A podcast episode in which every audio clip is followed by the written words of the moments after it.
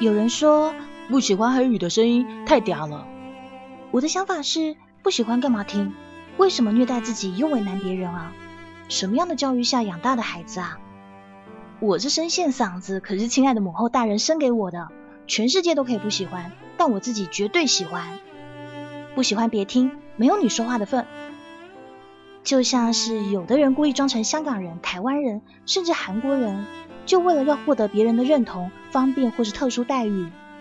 我特别讨厌这种人，因为连他自己都不认同自己出生的地方，用欺骗的手段能有什么真正的尊严呢？做人一定要认同自己和本源。如果怕出国没面子，那就用良好的行为树立良好的榜样，而不是硕典忘祖、自欺欺人。